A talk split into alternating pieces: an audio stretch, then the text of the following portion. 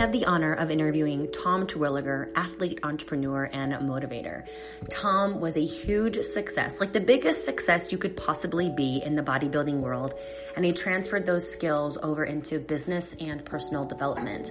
He's been a huge inspiration in my life over the course of the last 10 years and his insight and perspective on life, um, challenges, business, personal development they all inspire me to be a better person. So please enjoy this episode. We talk a lot about having a comeback plan because he just wrote a book about your comeback plan in this age of COVID virus, coronavirus, and all of that.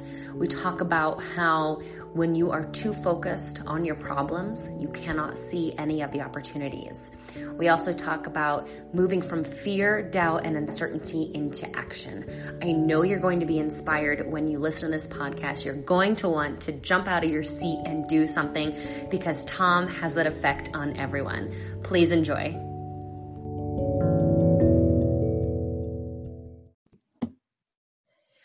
Welcome back to the podcast, everyone. I am so jazzed, and I know I say I'm so jazzed every time, but I really am so jazzed today to be talking with. I'm happy to call you a friend, my friend Tom Terwilliger. And before we dive in real quickly, I want to tell y'all how I know Tom because you never know how things are going to work out. You just never know. So back when I worked at this amazing place called Chief Functional Training Centers, I was just a teacher. Um, Tom was training clients there, and I had no idea how big of a deal he was. I don't know if you will tell people how big of a deal you are. You're a very big deal, um, especially in the bodybuilding world. And when I got into bodybuilding, I figured out what a big deal you were. And I'm like, oh my gosh, there's this amazing resource right at my fingertips. And all along for these last five years, I had no idea. So, Tom, can we talk about that? So now you are a life coach, business coach, speaker, and author, right? That's that's correct. Yeah, and and again, I think in everyone's career and lifetime they have uh, evolutions. Yeah. And I think it's it's uh, it's something we should all seek to do to a degree, uh, because those moments come where we we feel compelled to do this or this or or it's necessary to do this or this, even just to survive at any given moment. But we all have more in us, and I think mm-hmm. uh, it doesn't. It, it, and it doesn't necessarily require um, doing something better or something bigger, but just something perhaps different, using your skills in a different way, perhaps. But I will say this: um, that God bless those people who have found their mission, their purpose, and are doing what they love to do, almost from day one. But yeah. even that has an evolution, has an ebb and flow with it. So yes, I've evolved. I guess you say from not your training. I did training for years, owned athletic clubs back in New York, several big athletic clubs, and then came out here, opened a personal training studio in Denver, Colorado, sold that, and then was doing some, you know, just kind of like, hey, I'm kind of wandering around a little bit. I like what I like the training. I love doing personal training. I love the connection. Very sociable person, very extroverted. So I have to be around people. And this, by the way, this COVID, this uh, captivity, you might say, is not good for anyone. But if you're extroverted and you really enjoy that connection, I think we all need that connection. Uh, it's it's it's particularly difficult, you might say. Um, so I love training and continue to do that. And then decided to uh, write a book and get more into the coaching, more into the mindset training. Working with entrepreneurs is a perfect spin-off from that. Working with anyone for that matter who wants to again find their evolution in life, find their progression in life uh, but particularly for business people because it becomes very tangible. Mm-hmm. It's very tangible. It's like the goals are there. And what I really find interesting about working with entrepreneurs is um, is that it's their mindset in many respects, the owners, the operators, the entrepreneurs themselves, that will limit the growth of their business. So it's easy to measure. We could say, hey, your business isn't growing as a result of your limits, as a result of your ceiling. So if we break through your ceiling, the business will break through as well. So that's that. Yeah, that's kind of what I'm doing these days, and and still writing and enjoying uh, working with people as much as possible one on one. I love it. Oh, I love this. I have so many questions about all of that. I first want to ask though, as you were making that evolution, was it hard for you to transition? Like, did you have to shift your identity totally? Because I see a lot of people getting stuck in that old identity and they try and get out, but then it pulls them back in. Did you find any of that? Did you feel any of that? Absolutely, 100%. You're right on. Everyone feels the same thing for the most part. some people it's it's not as big a struggle, but I think for a lot of people who've been doing what they've been doing for quite a while, and if you've stepped into something like like what you and I uh, have done for years, which is coaching and working with people, whether it's training or through yoga or body work, whatever it might be, or nutrition, um, it becomes part of our identity. It's, it's who we are in many respects. But I learned early on from my bodybuilding career that these type of transitions take place. They happen. In fact, it was it was early on when I when I I was competing. I had already won the Mr. America competition. I was competing at what they they call the Super Bowl of bodybuilding, which is the Mr. Olympia competition. I uh, competed in that twice, and um, then I moved here to Colorado, and I thought, you know, hey, I'm 215 pound bodybuilder. I can do what everybody else does in Colorado. I can mountain bike, I can hike, I can do all these things. I'm a New Yorker. I don't do any of those things, right? So I get on my mountain bike, you know, the first, literally like the first day, and uh, and rack it up coming down the hill in Winter Park, and compound fractured the arm, broke the clavicle, two broken ribs, and uh, and I was in the hospital. I had allergic reaction to the anesthesia, so I was in the hospital for a little over a week, and it almost killed me. I almost died, and um and so when I came out of that, it was I I lost very quickly lost about 30 pounds mm-hmm. muscle. I mean, just like when you're that sick and that I'm just like not training. So within about a month, month and a half, wow, 30 pounds came off, right? And so it was it was a tremendous uh, blow to who, my identity. I was this 215 pound Mr. Olympia competitor. That's who I am. Yeah. And who who am I? If I'm not that, who am I? Mm-hmm. Right? So I had to come to terms with that. I come face to face with that. And the first thought, of course, was, and I call this the dragon. I call it, it, it it's part of our experience of the coaching process, which is actually in the category of temptation, but I call it the dragon. So the first thing that pops in your head when something like that happens is, I got to get back to where I was. I got to get back to that identity. I have to get back to training. I have to get back to being a bodybuilder again. I have to recapture that identity. I can't look in the mirror and see this person anymore. That's mm-hmm. not who I am, right? But here's the thing anytime we get stuck in with, that's not who I am, or this is who I am, we get caught in our own trap. So I was caught in that trap for a little bit. And that's what I wanted to do. But then I came to the realization I said, you know what? Bodybuilding, even over that period of time uh, where I was ill and lost all that weight and was all busted up, uh, not only would I have to put the 30 pounds on that I lost, but everybody that I was competing against put on 20 or 30 pounds over the course of that year. So I got to put 50 pounds on of muscle with a broken body. Yeah. So I really had to come to terms with no, that's mm-hmm. not going to happen. Mm-hmm. That's not going to happen. Um, so I had to really wrestle with that. And it took a little while. It took a little bit of a depression. It took a little bit of uncertainty before I could recapture and, and recreate uh, not just another identity, but uh, evolve in my identity. And here's the interesting thing, and I, and I hope I don't. Uh, by the way, uh, uh, Kylie, I'm so sorry. I tend to get verbal diarrhea a little bit, so just stop me anytime. uh, but what I was gonna, what I was going to say was that um, you know we all go through that, and we all have this level of doubt and uncertainty when making a transition. So fast forward 20 years to you know going from being uh, almost exclusively a personal trainer um, to uh, being a writer, a speaker, and a personal development coach and trainer, um, it was almost like a natural transition to a degree. However, there was still a part of me that wanted to stay in, in what I called the safe zone. I was mm-hmm. familiar. I, this, is, this is what it is. We're familiar with what we're doing. Yeah. It's comfortable. We may not be fully satisfied with it. We may not be fully rewarded for it, mm-hmm. but we're comfortable with it what's the, what's the old saying? The devil you know versus the devil you don't. yeah. Right. Yep. So you, we don't know. There's this level of uncertainty with whatever the path is that we'd like to take. We don't really know exactly what that path holds for us, mm-hmm. and so we want to stay safe. So I wrestled with that a little bit too, mm-hmm. and uh, and and and and I'll talk about what helps break us free of that mindset of being stuck in what we've been doing and remaining comfortable and maybe finding a way to evolve in our lives and our careers and stuff like that because there's a way out. There's no question. If you want That's amazing. Yeah.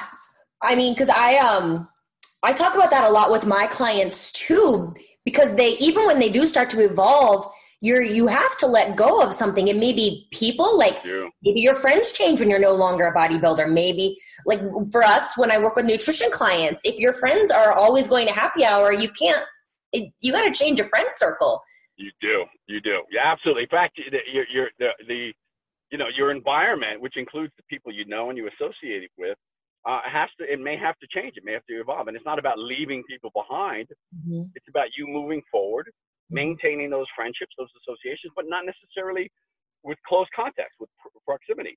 Mm-hmm. In fact, Kylie, this is a great video. I, I, I grabbed the snippet of this video um, a couple of years ago for one of the, the live trainings we were doing for Experienced Elite.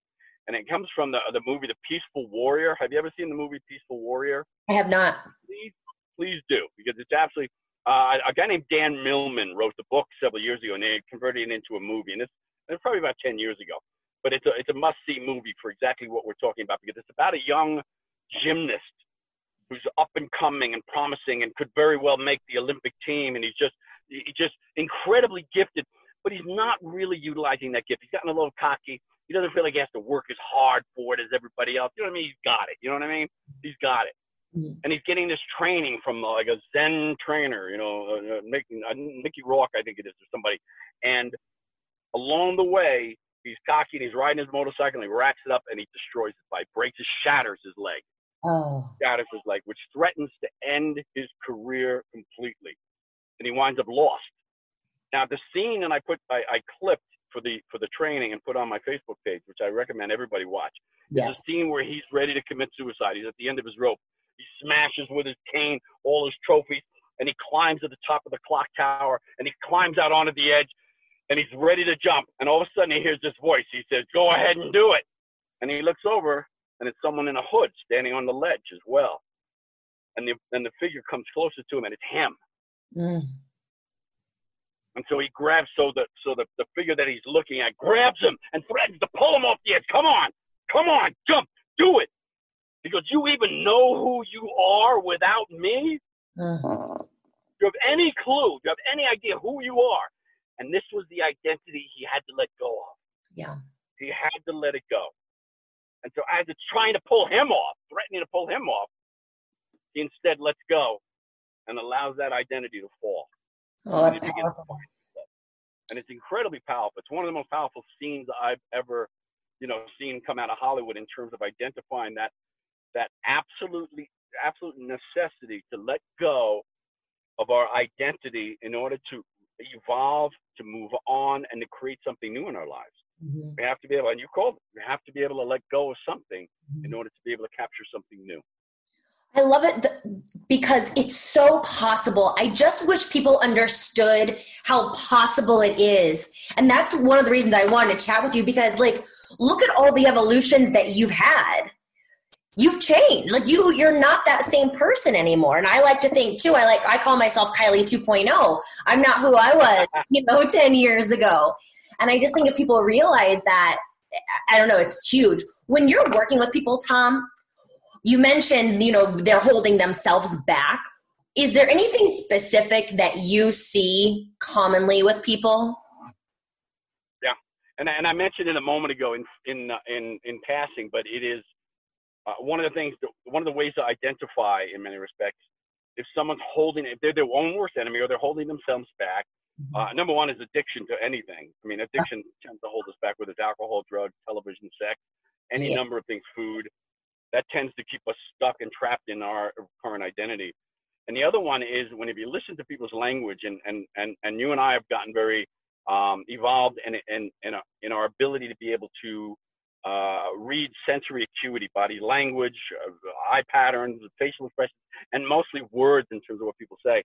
So I, I mentioned this a moment ago, but if, if, if, and we all hear it, it's, it's easy to identify if someone's trapped and stuck in their identity and not able to change if they say, ah, that's not me, or oh, I could never do that, or I'm not that kind of person, or even the more, the pretending to be more enlightened, it says, I'm the kind of person who, then you know they're also trapped in their particular identity. Yeah. So there's some things we can do around that. First thing is became, becoming aware of it.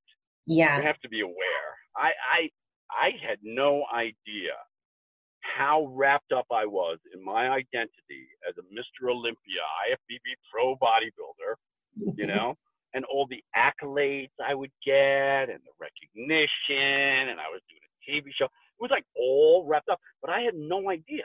Yeah. So the first step was to become aware of it. Mm-hmm. And this is it's interesting, Kylie, because uh, you know I talked about that mountain bike accident, um, but that I don't believe that mountain bike accident was an accident. I believe not that someone you know set me up, but my own unconscious unconscious mind set me up. Mm-hmm. Continuing to compete in the Mr. Olympia competition after after competing twice in that competition mm-hmm. and not placing in the top 10 I had a choice to make do I continue forward and almost kill myself and maybe there were guys that were dying as a result of training for and doing what was necessary to compete at that level do. I continue to do that and try and break the top 10 which has very little reward associated with it or do I evolve on my own? Do I find something new? Do I take this, what I've learned, what my experience is, what my, you know, what I've gotten out of this and, and, and do something else? And I vacillated and I vacillated and I vacillated because I was so caught up in that identity. I couldn't consciously, I didn't have the courage. I didn't have the guts. I didn't have the will. I didn't have the conscious knowledge that I needed to change. So I couldn't. Yeah. So I believe my unconscious mind made the decision for me. It tossed me over those handlebars racked up my body and said, You see, you should have made this choice on your own. Now I got to do it for you. but what it did was, it made me acutely aware of how caught up I was and trapped in that particular paradigm, in mm-hmm. that in that identity. So the first step in changing it is to become aware of it. And some people are ready to become aware, and some people aren't.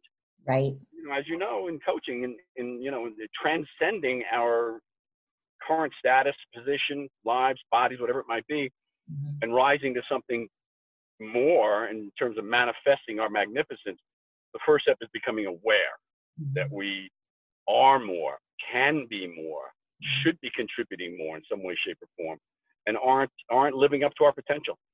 So that awareness is huge.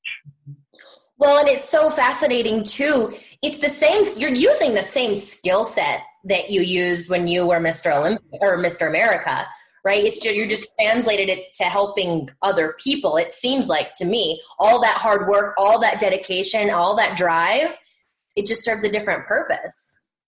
Absolutely right. Yeah, and and it, and it's fascinating because sometimes I mean, let's face it, we have we know people that have made complete paradigm shifts. They went from being a lawyer to a doctor. I mean, it's just like it doesn't get much paradigm shift than that. And then there's the umbrella, where it's just like, hey, you could take your skills, your experience, your knowledge in one area, and transfer it over to another. Yeah. And so it does it does require changing a little bit of our mindset and a little bit of identity, mm-hmm. but you can still utilize those same tools. So it becomes under it comes under the same umbrella. And I think when we identify that, I have I have I have two very dear friends that are emergency room med- uh, doctors. They're pediatricians. So fortunately for them, um, the pediatricians aren't being inundated with COVID-19 virus cases. Um, so they're, they're, so they're even though they're working hard and harder than normal, uh, but at least one of them is considering a different career. And she's talking about maybe doing some coaching and, and, and getting into stuff like we do in, in many respects in terms of helping people uh, better their lives and, and ultimately live the lives that they deserve to live. Mm-hmm. And uh, and so we were talking about that, and it's and it's it, it's easily recognizable by me that the skill set that she has utilized to be able to save lives transfers over easily to becoming a coach and saving lives in a different context. You know? Yeah. So yeah, it's uh, but that that first step is identifying that we want to, we need to, we should yes. create some change and some shifts in our lives. But I, I will tell you this too, and this is a discussion I was having with Dawn just a little while ago, is that this COVID 19, this uh, pandemic, this disruption, I like to call it, has created a context, a vortex, you might say, for identifying what we want and what we need to change. Yes. I think so many people are having this, right? This, this, this sort of epiphany that life, even as it was before, so many people want to get back to life as it was. Mm-hmm. But there were a lot of people who, like, you know what? Life as it was was okay, but it wasn't helping me manifest my magnificence. It wasn't really, I wasn't living up to my potential. And it's like, it's been, we've been hit in the face with it. Mm-hmm. And now it's time to maybe make some changes along the way. This is the world's bike accident. That that's how I look at it. I love that. I love it. the world bike accident. trying to make a change. Well and that's one thing that you've been talking about too with your with your ebook like your comeback plan right? Yes yes. This is such a valuable opportunity for all of us mm-hmm. to recreate. A truth be told i haven't read it yet but what's the basic premise behind it tom? Well the whole idea is is primarily to get people into action. Ah. To get them out of and again listen when when my wife and i first when when uh, here's kind of the scenario that kind of happened to us was like at first the whole covid-19 thing and, and it wasn't even called covid-19 it was the coronavirus right? It's like it's, it's off in the distance somewhere. It's certainly not threatening me personally whatsoever or anyone i know. In fact it hadn't even threatened the united states yet. It was like a, a distant threat. We were aware of it and then it became started getting closer and closer and closer and more and more talk about it more and more talk about it and then all of a sudden we get this economic shutdown and that's when it hit home that's when it impacted us directly, without question. And and and 80% of our income just went away. Just went away. And as a result of that, it's like, holy crap, we had to like come to terms with that. Mm-hmm. And and so the first thing that happened, and which happens for most people, is just sort of like like a little bit of number one disbelief, followed by a little bit of panic. Like, can we make it? What's going to happen? We don't know. There was so much doubt, uncertainty, and fear associated with it all. You know mm-hmm. that what happened was we got stuck in the problem, so focused on what the problem was. And the problem was not just COVID 19, that was the context. The problem was we don't have any income. The problem is we don't know if we're going to make it. We might lose our business, have to shut it down after all these years. We might lose our home. But we had to make a decision at that point. Because when you're stuck in that fear, doubt, and uncertainty and focused like a laser on the problem, you cannot see any of the opportunities. Yeah. You can't see what it's a, it's like a like a screen or a smoke screen in front of you. You can't see what's just beyond it. You're so focused on the problem. Mm-hmm. So that's what we were doing. In fact, I Kylie, I this is unusual for me and doing, but I began to feel like a victim. I began to feel like our position in the marketplace, our income, our value had been taken away, stolen mm-hmm. stolen. And what is it? You couldn't, you can't get much more victim mindset than that. Yeah. So we felt like we had no control over it all. Mm-hmm. So as soon as I began, and this is goes back to the awareness piece again. Not only aware of you know that we can be doing more, we should be doing more, and maybe I'm stuck in an identity, but an awareness of our particular situation at any given moment. So as soon as I became aware that whoa, hold on, I'm beginning to feel like, act like, and talk like this victim.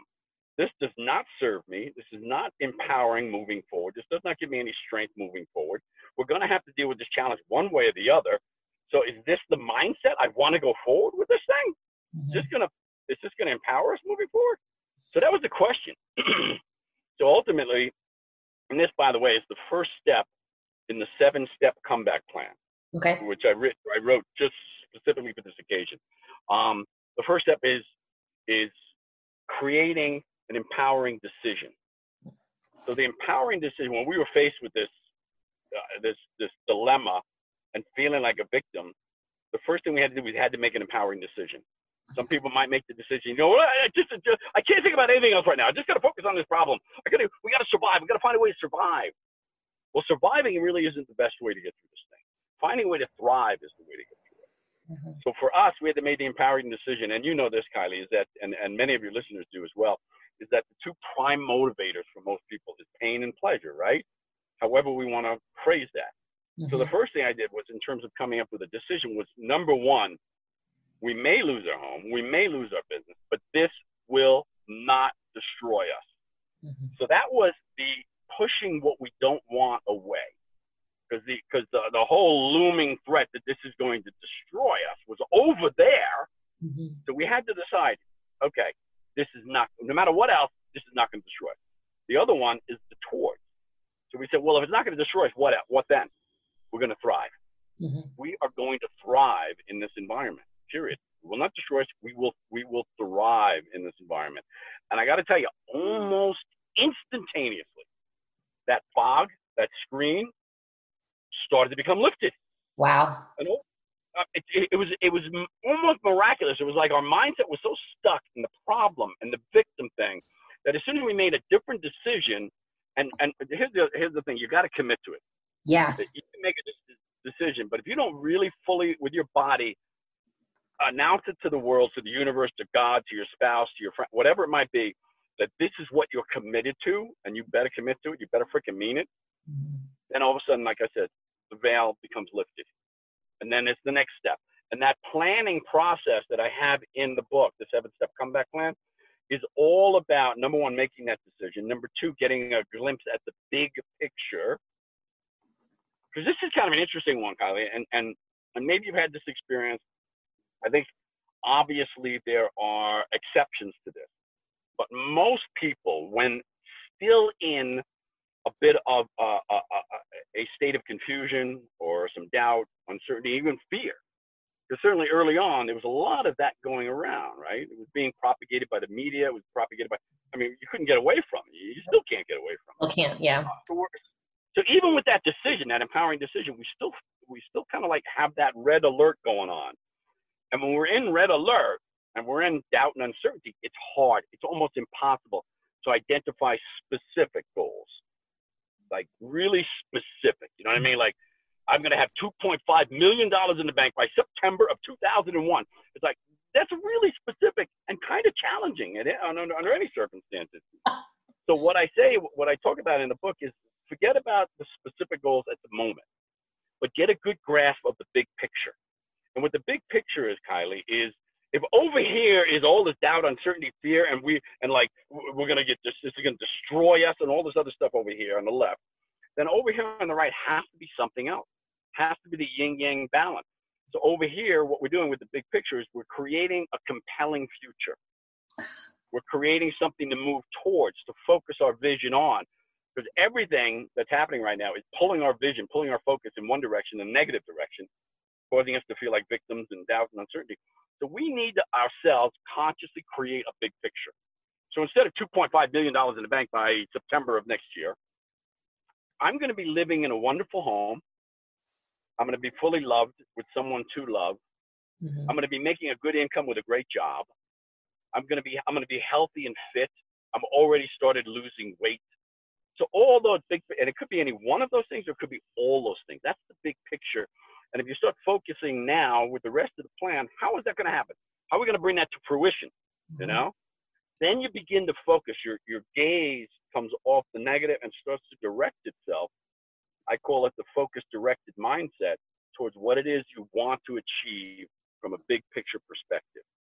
Then of course the rest of the steps are basically a blueprint. I won't go through them now, it'll take too much time, but but it's basically a blueprint on how to create that plan specifically for you, specifically for your objectives. Mm-hmm. And it's sort of like a template, you might say, where you can punch in your specifics, but it gives people something to work on and something to focus on and to get them out of fear, doubt, and uncertainty and into action. Yeah. That was the primary reason I wrote it. That's great. And it makes perfect sense too, because when you are living in fear and uncertainty, you don't want to make a move. You can't take action. No. Like, I can't. You, you feel oh. paralyzed, right? I mean, you're kind of paralyzed. You don't know what to do. Yeah. Oh. I mean, and think about this, Kylie. I mean, just imagine like a, a Zen warrior, right? A martial artist. And he's got to go into the 16th century samurai or something. And he's got to go into battle, right? So what do they do first? They plan first. They understand who their enemy is. They recognize the terrain. They understand their weapon. They have a plan, you might say. And having that plan, number one, mitigates a lot of the fear and the doubt that might otherwise bubble up and cause them to impede their performance. Now, once they take action, once they step onto that battlefield and swing their axe, swing their sword, swing their fist, or swing their mind in whatever battle they're in at the moment, there's no room. There's no room for fear, doubt, and uncertainty. There's no room for questioning the plan. It's now execution time. Let's go. So all the fear, doubt, and uncertainty just evaporates. There's no more room for it when you're in action decisive action based on your plan. That's uh, why, and, and that's why I created this. I wanted to get people into action, man. Yeah. That, that is the thing too. And even if you take a wrong action, it's better than not doing anything, wouldn't you say? Boy, you hit it on the nose. Yeah.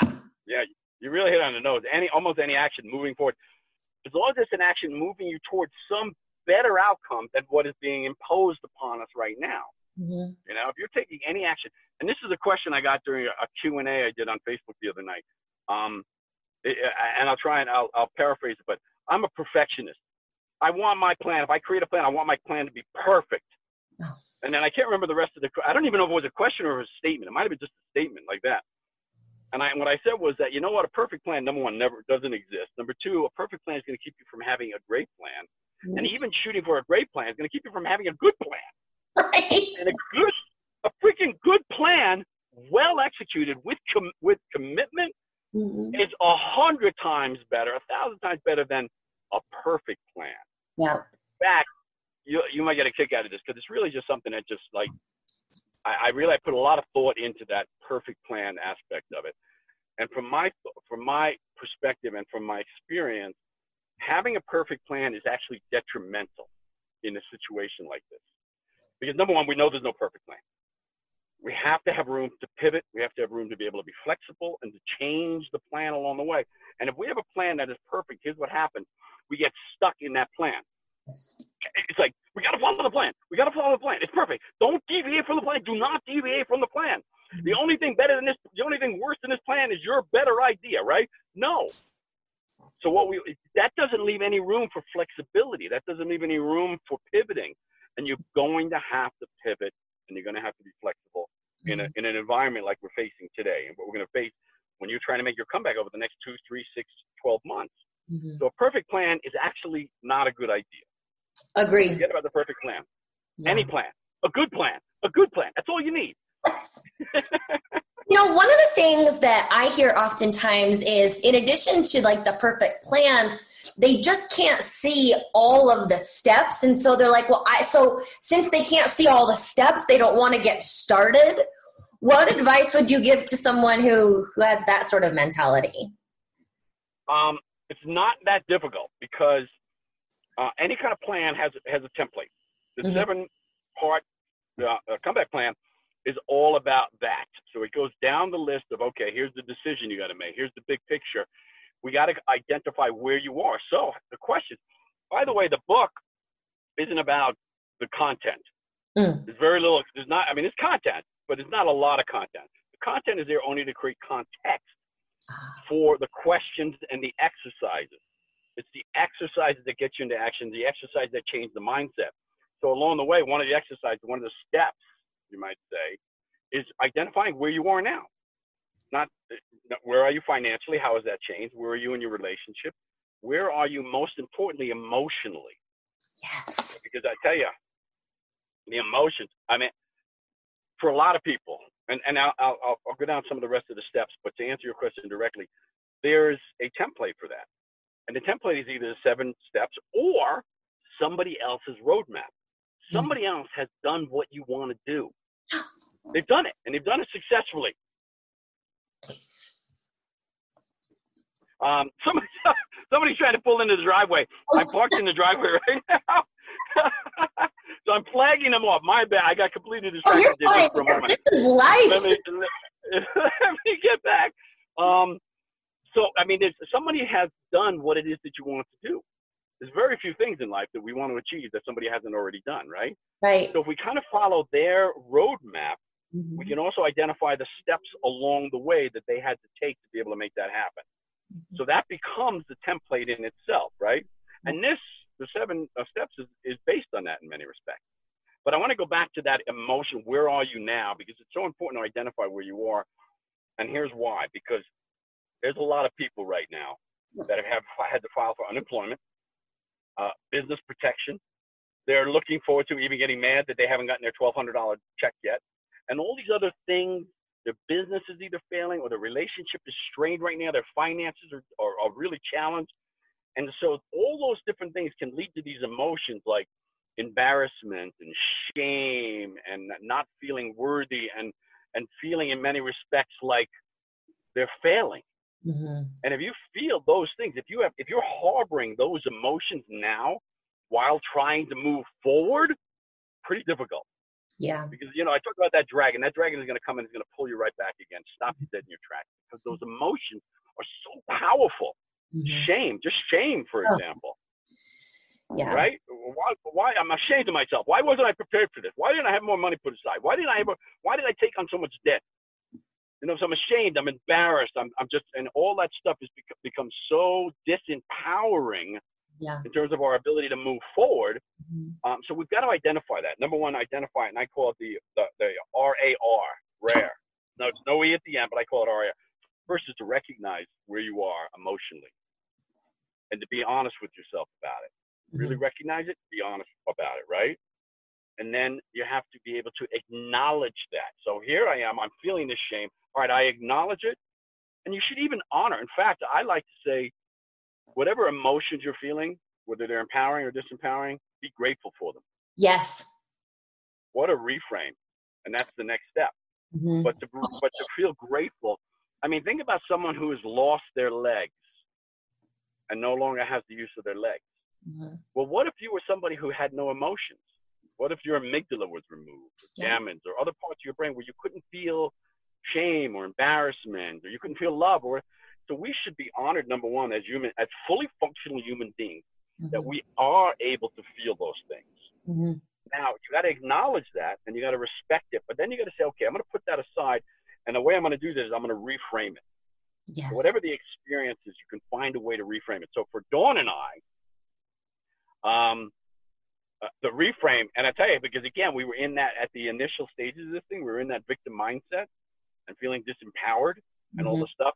So we, I equated it in terms of the reframe. And a reframe is just simply looking at your situation or your emotions or the context of whatever it is you're experiencing from a different lens, a broader lens, mm-hmm. a different perspective, or something of that nature where you kind of change. I mean, if you're looking at something really super zoomed in and then you widen the lens, go way out, it changes the whole thing. Yeah. So if you can reframe your experience, and so for Dawn and I, um, feeling that victim mentality and feeling challenged at that point, we had to reframe that.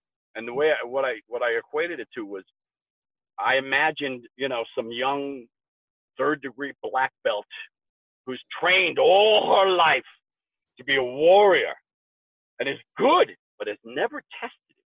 Oh, snap! Never been yes. in battle, right? So here we were, all this leadership training, mindfulness training, meditation, strength training, all these things that would strengthen our mind, our soul, and our spirit, but it's never really been tested to this degree. Yes. So it was like we so we framed it as to say, hey, you know what? We got all this training under our belt. We're walking down a dark alley. We just got jumped by three thugs. Yeah. we got a we had to get more capable and we had to get more determined. So that's what we said. That's what was coming from this. So what has evolved from this was that we've gotten stronger and we continue to get stronger. We yep. continue to evolve in terms of what we're capable of and understanding what we're capable of. And it's a simple reframe. Yes. Instead of being, hey, the victims, we're getting beat up in this freaking, you know, it's like I just got jumped in the freaking parking lot by three big thugs and I'm getting my ass kicked. No. We just got jumped by three big thugs and we're fighting our way out. Yes, this is your chance to show off what you can do. I love it. Absolutely. And I'm betting that that uh, that third degree black belt, that gal, kicking their ass right now. Totally. I have to tell you, I am so happy that you you said acknowledge those feelings because this year I I am not a therapist, but I am therapy's biggest fan. I am like an advocate for therapy and because we don't want to not feel. Right? We don't want to ignore what we're feeling. We want to acknowledge it just like you said so that we can reframe it. You're right. It's such a gift to be able to feel. It is. It is. And that that's a reframe in and of itself. Ugh. It is absolutely no question about it. And uh-huh. and again, any any time, and you know this because you you are one of the. I got to tell you, I haven't I didn't tell you this at the beginning, but you are. I am so grateful for our friendship. Number one, and two, you are always like so positive and a shining light you know, one of the things we we all talk about, we all understand that the only way to change the darkness is to be the light. And you're it, man. You walk into a room and it like lights up, not just from your physical presence, but from your energy and your spiritual energy. Thank and, you. And so you are one of those people who I I imagine and believe, knowing you, that you hold a large proportion of gratitude in your heart and your spirit for anything and everything that we experience, the good and the bad. Mm-hmm. We have that gratitude. And listen, bottom line is we we don't we're not on this. I'm 61 now, and I got to tell you, it is going freaking fast, right? Now I haven't I haven't hit middle age yet. So don't get me wrong, but it goes fast.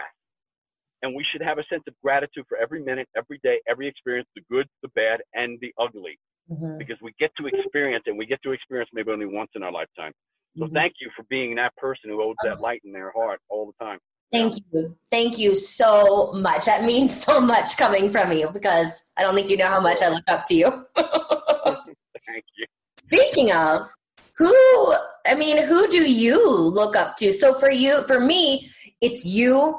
Um, Brendon Burchard is one of my people that I really like. Um, my business coach Amanda Tress, I really look up to her. But so who who do you look to to get filled up and energized?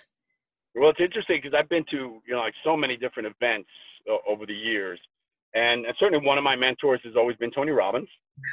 Tony, I, I know Tony personally. We're not dear friends, but I know him personally. In fact, I was honored that he uh, he used my story and a ton of images and videos in one of his infomercials uh, a few years ago. Wow. Yeah, I was pretty excited about that. That was pretty cool.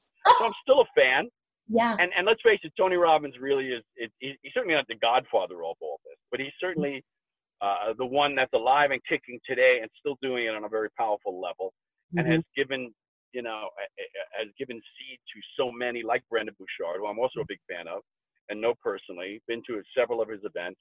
Mm-hmm. Um, so a, a, dear friend of mine, Dov Baron, up in Canada, just a fantastic teacher and a wonderful mentor. Um, oh my God, there's so many others. And, you know, over the years, you know, reading books by Napoleon Hill and Maxwell Maltz, Psychocybernetics.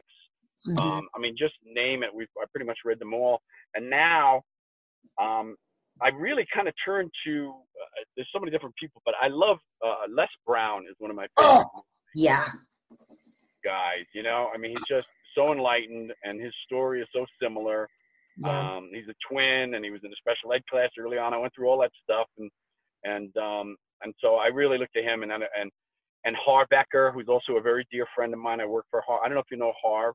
I don't. Um, he wrote he wrote the book called The Secrets of the Millionaire Mind, and had a company called Peak Potentials for years. He sold it a few years ago for about 50 or 150 million dollars, something like that. Um, and I worked for Harv for a while, and he's still just a great guy, a real human being but with incredible knowledge and spiritual uh, uh, wisdom. And so I, I, always look to him. And and I'd be amiss if I didn't mention my wife because I got to tell you, she is my guide without question. When I go off track, and we all do, we all do. No matter what, we go off track now and again. We get a little bit lost, or we lose uh, you know, a sense of our values, or any number of things that could take us off track. And she gets me back on track again, always, always and uh, and so she's uh, wise beyond her years for sure. Yeah. And so she's one of my mentors. Well, I'm so glad that you said that because I know people um, they'll look at someone like you, maybe like me, and think that they're always that way and they don't have those days but clearly you do and even with you saying that you and you and Dawn kind of got into that victim mentality if somebody as mentally strong as the two of you fell into that of course someone who hasn't done all of this work fell off the track and fell into that dark spot. So, I mean, it's okay that we get there. It's totally fine, but we have to Absolutely. bring it back. We got to bring it back, and that's it. And and one of the things that you know you and I have learned, and and so many others who have embraced uh, successfully anyway, uh, personal development, personal growth, is that what what personal growth does is just give us some tools. Mm-hmm. We can shift our mindset, we can shift our perspective, we can reframe a lot of our issues or traumas from early on that may otherwise hold us back and, and disempower us as we move forward. And a lot of times we don't know. We're like, we, we want to do something, we want to achieve something, but all of a sudden we just like, I keep doing this, I keep doing that. I don't know why, but I keep, I keep doing that. I keep doing, I keep having, getting into the same crappy relationship or the same crappy job. We don't understand why. And personal growth and development teaches us why we do those things. So we understand our mindset. We understand what's going on below the surface. But most importantly, we have tools. Mm-hmm. We develop tools along the way. So we're going, it's human nature to fall sometimes into a little bit of a depression or fall into a rut or feel like a victim. And, but you got to catch it. You got to catch it quickly right? And then you utilize the tools that we've gotten, that we've developed along the way, and that we've gotten along the way, and we've been gifted along the way mm-hmm. through guys like Tony Robbins and Brendon Burchard and Dov Baron and, and many others, right? Mm-hmm. Um, that, and then we got to put them. We got to be willing to put them in place. Yeah. Because sometimes, and here's something, you know, listen, guys, recognize this in yourself if it happens, because it does happen. Sometimes we freaking just want to stay stuck. Right. We just want to stay mad, right? We just want to stay mad. You know what I mean? But if it's interrupting your life, it's disempowering you or keeping you from moving forward, you're stuck too long in a state, then you have to find the tools to be able to get out of that state, change it, and move towards what you want. Mm-hmm. And ultimately, that's what the seven step comeback plan is all about. It's about having tools to be able to say, you know what, I'm feeling a little stuck right now. I'm not even sure what to do. No. Download the book, it's free. Yeah. Take the steps, use, go through the questionnaires, go through the exercises, and I'm, I almost guarantee you, before you get done with the book, the veil will already begin to evaporate, and you're going to oh. start identifying what you want, what you want to start moving towards, and it's going to change your mindset almost immediately. And those oh. are the tools, and those are just a small fraction right. of the tools that are out there. You know. Yeah, the tools are amazing. And well, uh, one thing I want to ask you about have you and Dawn always been on the same page in terms of personal development and spirituality, or was there ever a disconnect? You know, mo- I think most couples experience a disconnect. In fact, I got that the other the other night on that question and answer I did on Facebook.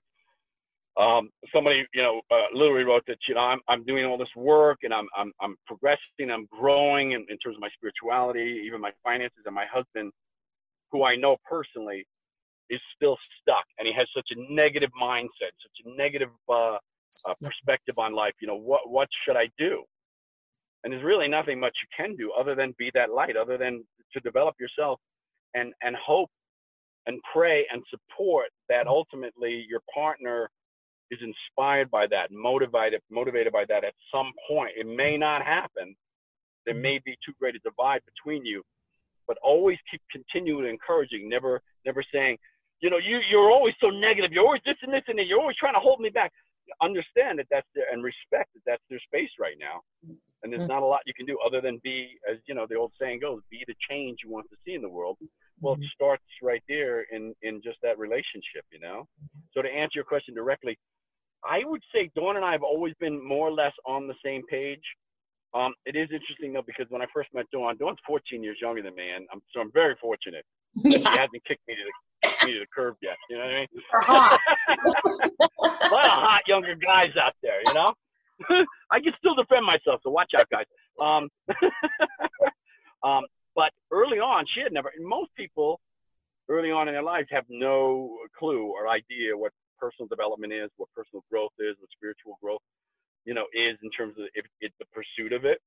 And so the first time I took Dawn, I took Dawn to an, a, a Tony Robbins event where we we walked on the hot coals. You know, we did the whole fire walk. Oh my gosh! It was oh, I practically had to drag her there. You know, it's like what? No, I don't want to. No, that's not for me. I don't want to do that kind of thing. And you know, I, I don't. You know, most people feel like they don't need it. You know what I mean? Yeah, right, right. They don't. They don't. I don't need that. What do I need that for? You know? Yep. It's amazing what happens once you experience and you're enlightened a little bit in terms of, wow, I didn't recognize that in myself. Now I do. Yeah. I didn't realize I was doing that. Now I do. I didn't mm. realize why I was stuck. Now I understand it. I'm not going to be break break free yet, just as an understanding. Yeah. But at least I'm now open and to the resources and tools that might be able to be provided. Yeah. So Dawn and I have always, almost always, since that first time, have been more or less on the same page. Mm-hmm. We listen to the same books. In fact, we're listening to the same book right now. Um, it's really good. I can't remember the name. What the heck is the name of it? Uh, oh, it's called The Wedge. Okay. Yeah, I think you'll enjoy it. It's really good. In fact, it's interesting. It's a. Uh, I can't wait to meet the guy. The author's from here in Denver, Colorado. Oh, cool. Uh, yeah, it's really cool.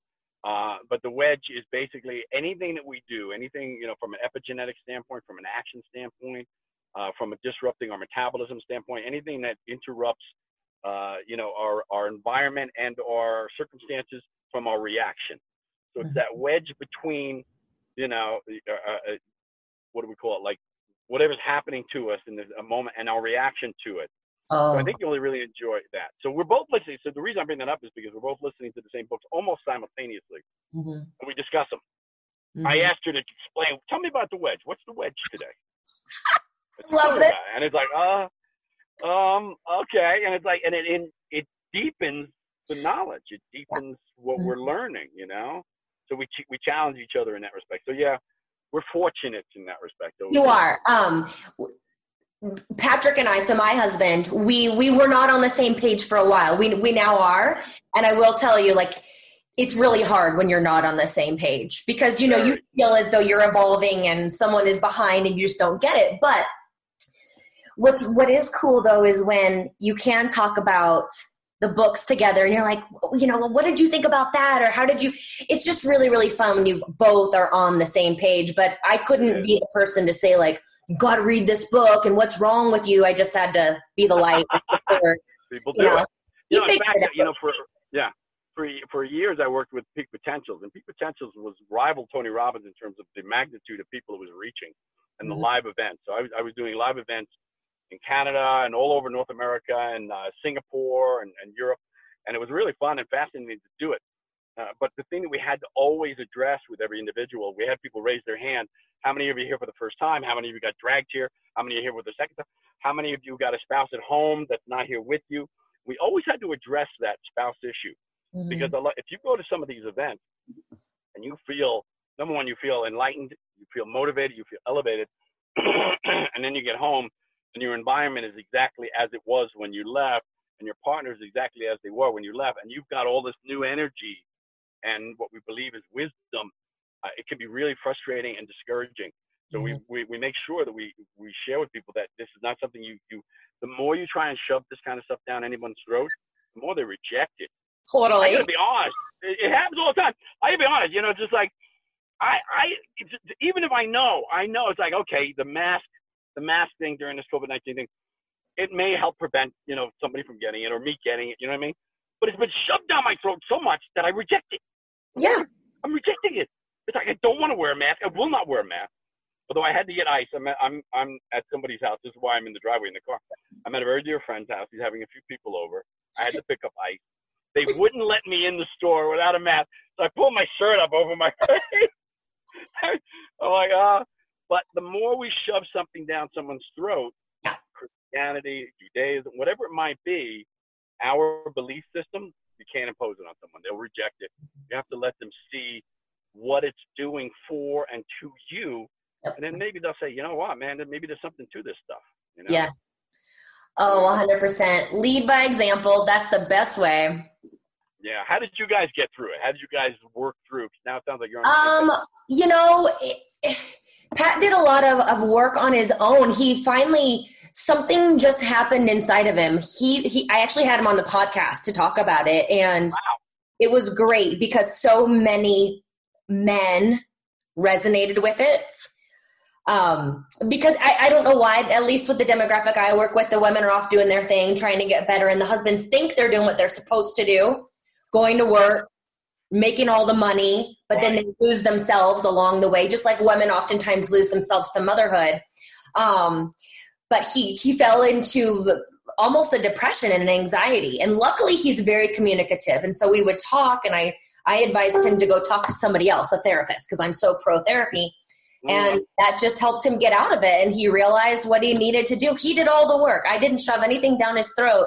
Wow. And I'm just in, I just do my thing you know but also that was also challenging though tom yeah. from an ego standpoint and he talks all about it like see my wife out here kicking ass i go into the gym it's gonna suck i, used to be an athlete i can't do overhead press you know it's just like yeah.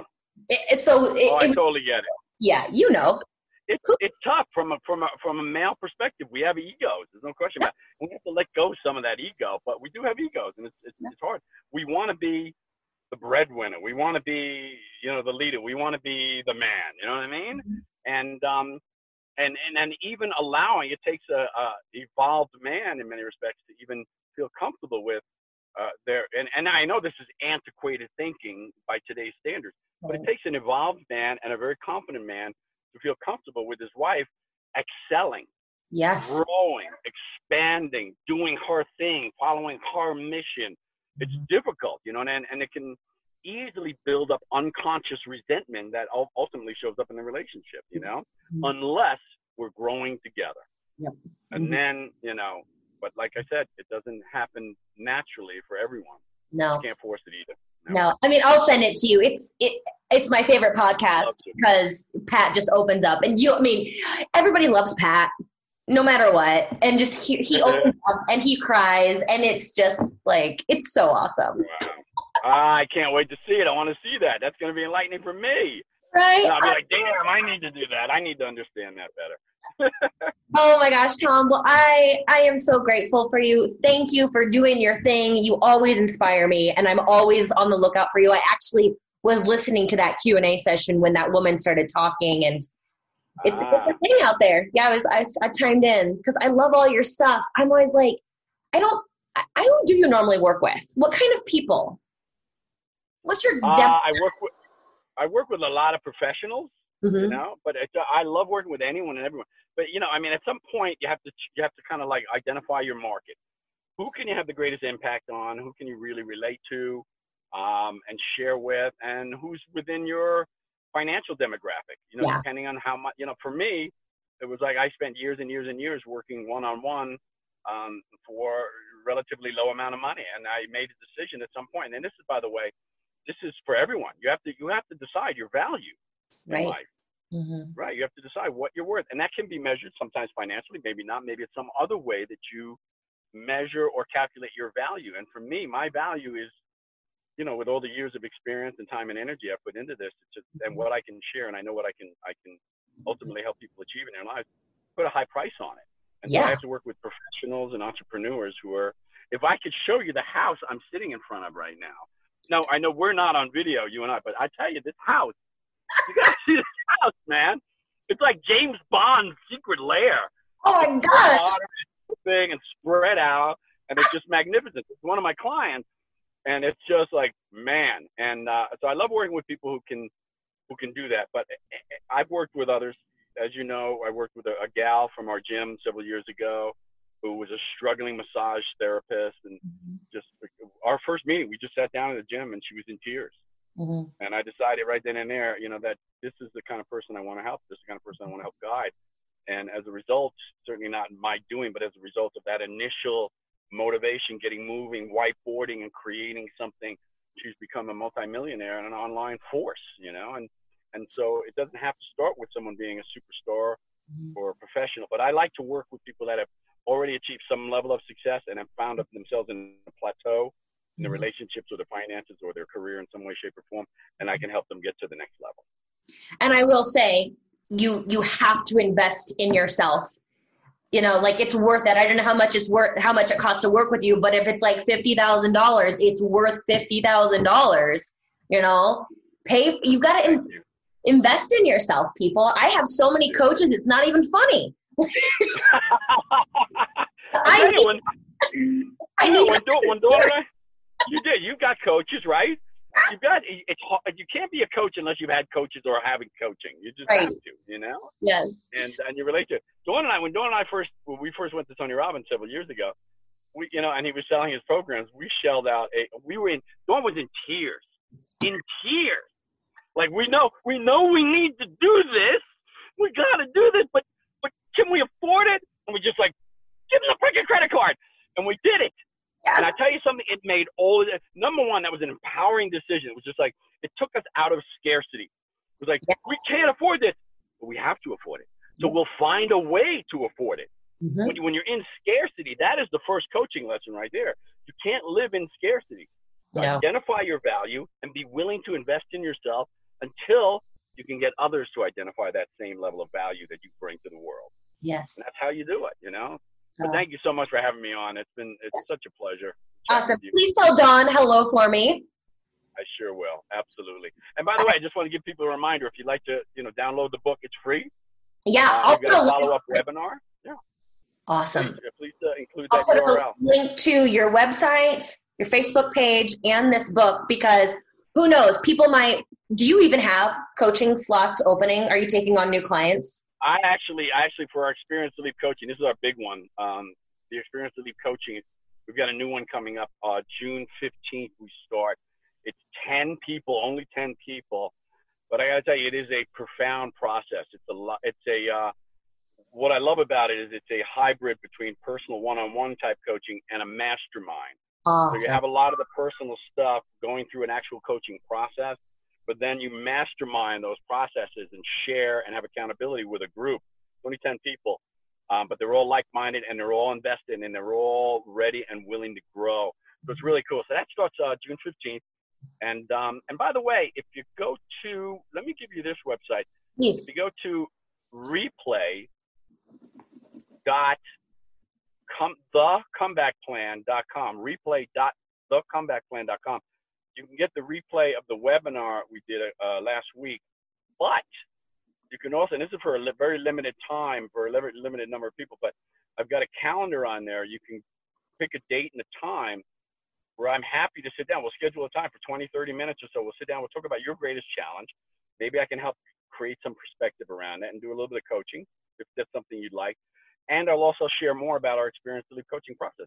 It's not for everyone. We're not accepting everyone, but it might be for you, and it might be something that can really help you break through and take that giant leap of faith in your life. That's what it's all about. The experience of leap is about consciously taking that giant leap of faith in your life and moving towards the life that you deserve. So I'll share more about it. It's certainly not to sell you on it by any means. It's just to share with you. And uh, so you can do that. And, and uh, I, I, certainly hope to hear from you. I think it'd be fun. Awesome. Oh, yeah, you guys, you can't find a better coach. I'll tell you right now. Tom is the guy. I love it. Uh, thank well, you. Uh, I can't tell you how much I appreciate it. Oh, thanks. I love, I think it's amazing what was in that little space off Walnut Street eight years ago. Right. Like, it was, it, you the, the the people that came out of that space something was going on in the universe at that point in time i, I agree and it is so funny how things come together like that and mm-hmm. you don't realize it necessarily at the time you know yeah. You know, even I mean, even what Chris Lindley has done in terms of his evolution and what he's doing to serve people. I mean, it's just fantastic. And I love the guy. Yeah. You know, and he and and and just you're right. That was a, a kind of one of those places in in space and time Mm-hmm. And we have a few of them. There's a few of them in my life back going back as early as the 80s and the 90s. And it's just like, and that was one of them. No question about it. I always remember it. I, in fact, I just, uh, I just put a video on Facebook about breaking through the pain barrier during training and during anything in life, during whatever mm-hmm. we're trying to achieve. Uh, that was shot several years ago at that space. So I remember, so I was watching it. As I was watching it, I'm like, wow, that was a cool space, man. It was so many, so many cool people and so much good energy. So, yeah, it's yeah. amazing. Well, thank you again, um, and I will talk to you soon. I'll get this over to you as soon as I've got it posted. You got it. Thank you so much, and God bless everyone. Be safe. Yes. Wear the mask, even if you reject it. What the heck? and the gyms will be opening soon. Get your butt back in there. Take care of your health. Take care of your lives, and I hope to hear from you all. Awesome. Thank you, Tom. Bye bye, guys. Bye bye.